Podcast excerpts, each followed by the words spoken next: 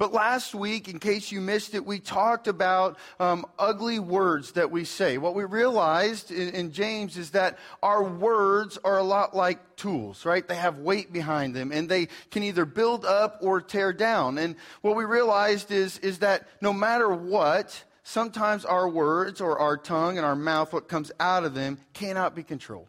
Right? It's a lot like a wildfire. And sometimes we say things that maybe we regret. And around Christmas time, we say things with tensions high. Um, and what we were challenged was this what are we filling our hearts up with? Because what comes out of what your heart is filled up is what comes out of your mouth, right? So what are we filling our hearts up with? And we were challenged that for every one negative thing that is said, to say five positive things and watch the impact of those five uh, positive things and how it impacts our lives. I hope you did that uh, this week with maybe a family member or or a coworker or whoever that may be. I hope you were challenged to say five good good things, right? Five positive things about someone. This week, though, we're going to talk about ugly expectations, right? We have them. I'm going to do something a little bit different. I'm going to challenge you to, to, to uh, participate with me in doing a few things. The first one is this I want you to imagine that the year is 2018 right? So I want you to go back five years, and I want you to imagine the year is 2018. I want you to find a place that you were, or or somewhere that you uh, something that happened in that year, and I want you to just go there for a minute, right? I want you to just envision where you were, what you were doing, and and as you do that, I want you to look at where you are now.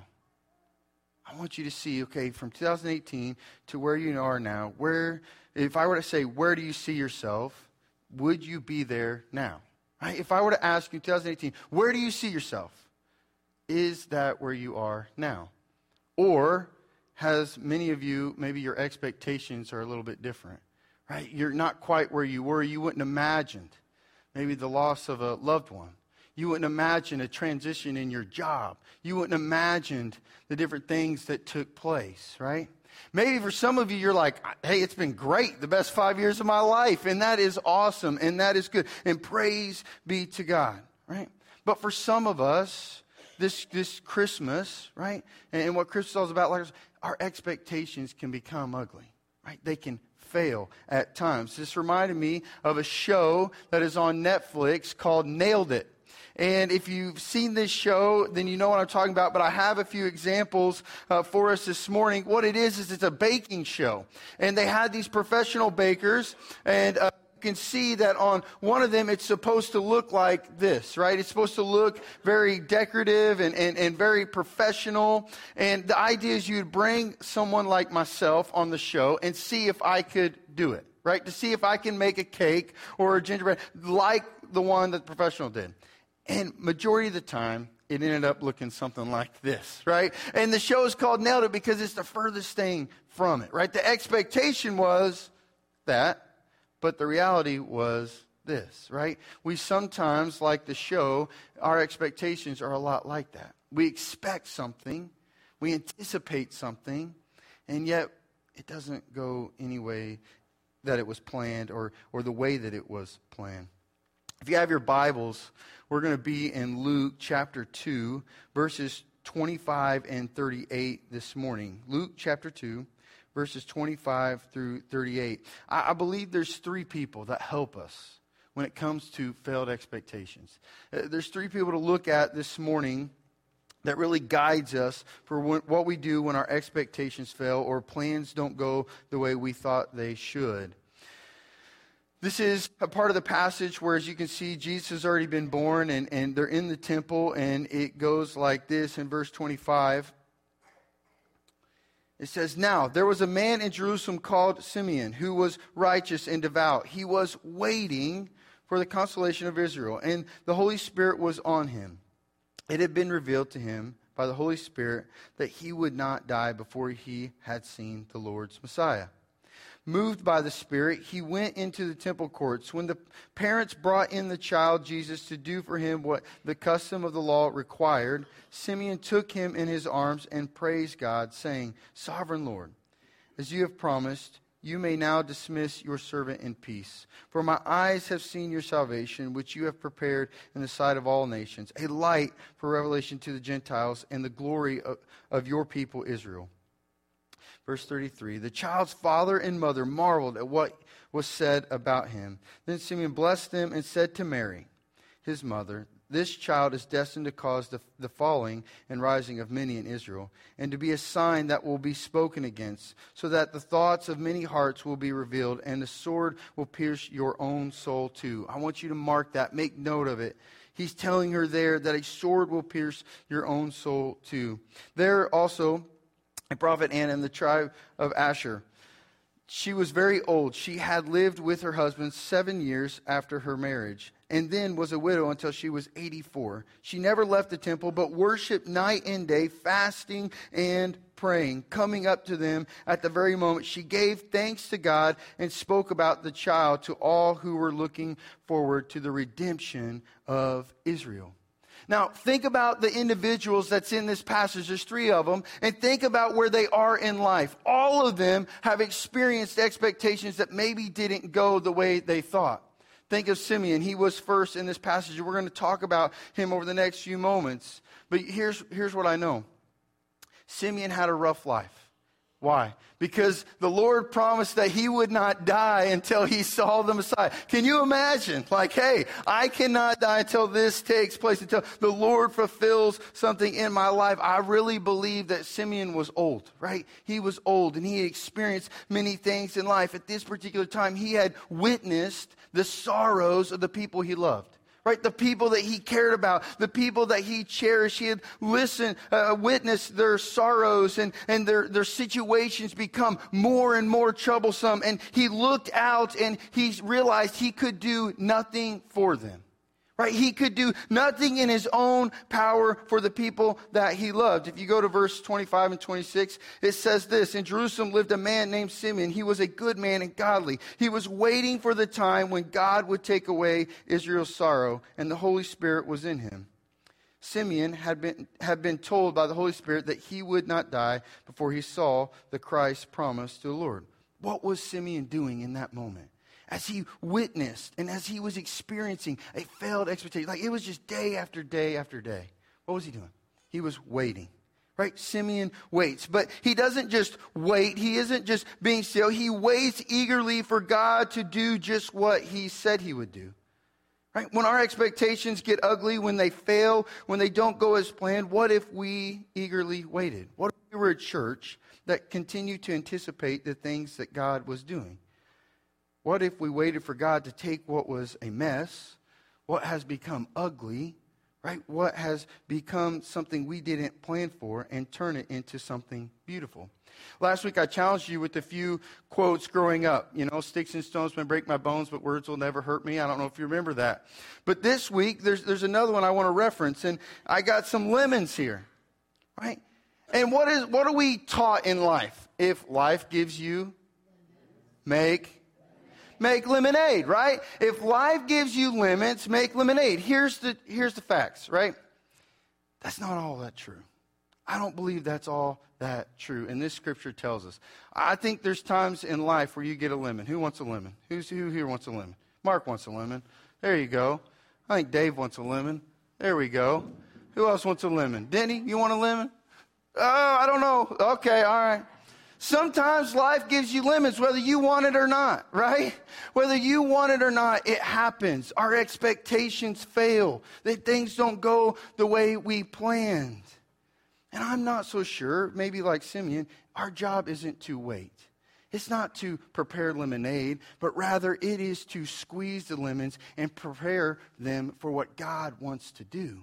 Our job isn't to make lemonade. Simeon looked out at his people in sorrow and looked out at his people and saw their troublesome, and he didn't, he knew that he could not create for them what they needed. Only God could. But what did he do? He waited. He prepared. He squeezed them, right? He got them ready. He got them ready. And then he watched God work. He watched God do exactly what he said he would do. It's kind of like a few others in the Bible Abraham and Isaac. Abraham prepared right? And what did God do? He made it sweet. The boy and two fish. The boy was ready, and God fed the 5,000. Jesus didn't ask Simon Peter to ca- catch the fish that he needed when he was fishing all night. He asked him to cast his net on the other side. See, he asked him to prepare. He didn't ask them to make lemonade. Their jobs were to prepare and watch God work. Simeon's job was not to fulfill God's promise. His job was to eagerly wait as God did just what he said he would do. Here's why. Our expectations may fail, but God doesn't. Our expectations may fail, but God doesn't. And when our expectations fail and life gives you lemons, prepare them. Prepare them, squeeze them, get them ready. But don't think that it's our job to create something out of them. No, allow God to work. Put your trust in God, right? It's not putting God to the test, it's trusting in Him. And that takes us to the second person in this passage. It's a lot like Mary and the example she offers us this morning. And to be honest, if uh, Simeon um, and Mary go together well in this story, they really do. They go, they relate well with each other. I mean, if you think about it, I mentioned this during prayer. Mary just had a baby. And I don't know about you, but Jeff and I have been blessed with children, and, and we're experiencing right now the, the coming of another child. And, but I, I don't think any parent ever, when you have a child or when you anticipate a child, I don't think any parent ever dreams that they are going to scrape their knee, right? Or they're going to get hurt, or they're going to experience troublesome. And yet, Mary, right now, is experiencing Jesus being raised. And we know the whole picture. We know what happens at the end. And Mary is someone who experiences Jesus going to the cross for you and I, dying on the cross for you and I, fulfilling right what he had come to do. And we see in verse 33 and 35 what Simeon was saying when he prophesied to her.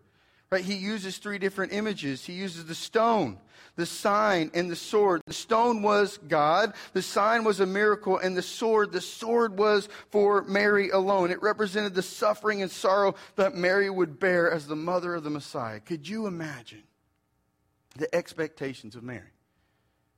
Right? The sword is, is a symbol of the sorrow and suffering that she would bear being the mother of the Messiah here's what we know about Mary. If you go earlier to Luke chapter 2, and you got you to go with me a little bit, I'm going to bounce around for a minute. Luke chapter 2, it's the Christmas story. And in verse 19, it's, it's one of the most noted verses of Mary. In verse 19, it says this uh, As the people and the shepherds share in joy, they gather together. Verse 19 says, Mary treasured up all these things and continued to think about them. One commentary said, uh, said the, um, that it translates like this Mary began to put things together. Mary is simply trying to better understand God's will. And then if you go to what I read earlier, Acts chapter 1, verse 14, that's the next time Mary is mentioned in the Bible outside of this passage. The next time she's mentioned in the Bible is Acts chapter 1, verse 14. We see her in the upper room praying. Because at this point in the Bible, Jesus has already been betrayed and he's already ascended into heaven. Here's the point. If the first thing Simeon teaches us to do is eagerly wait, then Mary teaches us to trust in God while we're waiting. Right? Mary teaches us to trust in God. When our expectations fail, when things that we thought would happen don't work out, or when things don't go according to plan, can we be people that truly trust in God? That trust in God so much that we're drawn to our knees over our feet. God didn't ask me to create lemonade. He asked me to prepare. He asked me to surrender. He asked me to continue to trust in what He is doing. Why? Because my expectations may fail, but He doesn't. Right? God doesn't. I had to share Acts chapter 1 because when we look at Mary's whole life, her place in Luke's story, in Luke chapter 2 and Acts chapter 1, we see a mother that still has hope that still has joy, that still has peace and love for what is ahead. We see a mother that is through it all, right? Has been through it all, is still anticipating what is ahead. Which brings us the third person in this story. If, if Simeon and Mary teach us to wait and to trust, then, then Anna teaches us to look ahead while we wait.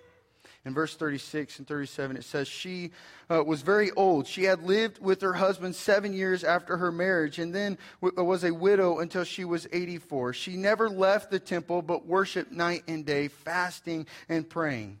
Even in verse 38, we see that she was excited. The moment that she had been waiting for was coming true. Verse 38 She gave thanks to God and spoke about the child to all who were looking forward looking forward to the redemption of Jerusalem. The whole time that Anna was praying and fasting, she never stopped anticipating what God was doing. She never stopped looking ahead to what was to come. Her anticipation never went away, it never faded. Why? Because she was excited about the possibility of the redemption of Jerusalem. What is redemption?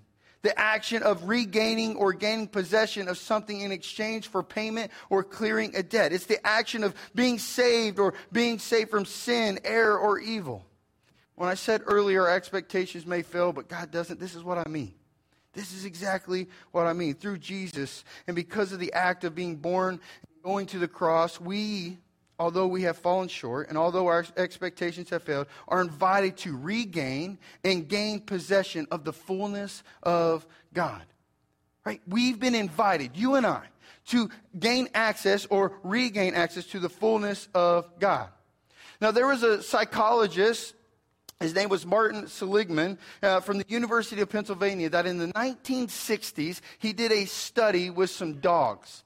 And I have a picture of these dogs. He, he did a study here where he put these dogs on one side. If you can see here, it says no shock. And then on the other side, it would shock them. So as the dogs would jump over to the other side of the box, they would get shocked. Which, what would they do? They would then jump over because they don't want shocked, right? And so he, what he found was this idea of learned helplessness. What is learned helplessness? It's a condition in which a person has a sense of powerlessness arising from a traumatic event or persistent failure to succeed. Right? It's, it's where we've learned because of we've failed or because our expectations have failed or because things haven't gone right. We've just learned this idea of learned helplessness. It is thought to be one of the underlying causes of depression. Because like the dogs, we say, hey, I can't go over there. I'm stuck. And I love this imagery for us today. Because God and what Anna, what Mary, what Simeon was all anticipating, what they were waiting for, was the redemption of Jerusalem to take place. They said, look, our situations and our expectations, they, they sometimes didn't, that you're in a helpless state.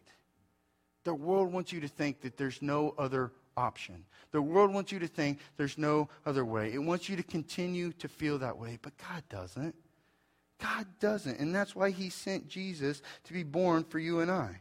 What if Christmas we anticipated Jesus and all that he is? We embrace the purpose of Jesus coming, that all, that all may truly have redemption. We all have expectations that have failed, but God doesn't, and he offers you and I something different. I really believe that if we learned anything about failed expectations, it may be that we need to squeeze lemons but allow God to work. Listen, God isn't asking you He's just saying, prepare, squeeze them, get ready, and watch him work. That as we look ahead in anticipation, we also look ahead in faith, knowing God is a God who doesn't fail.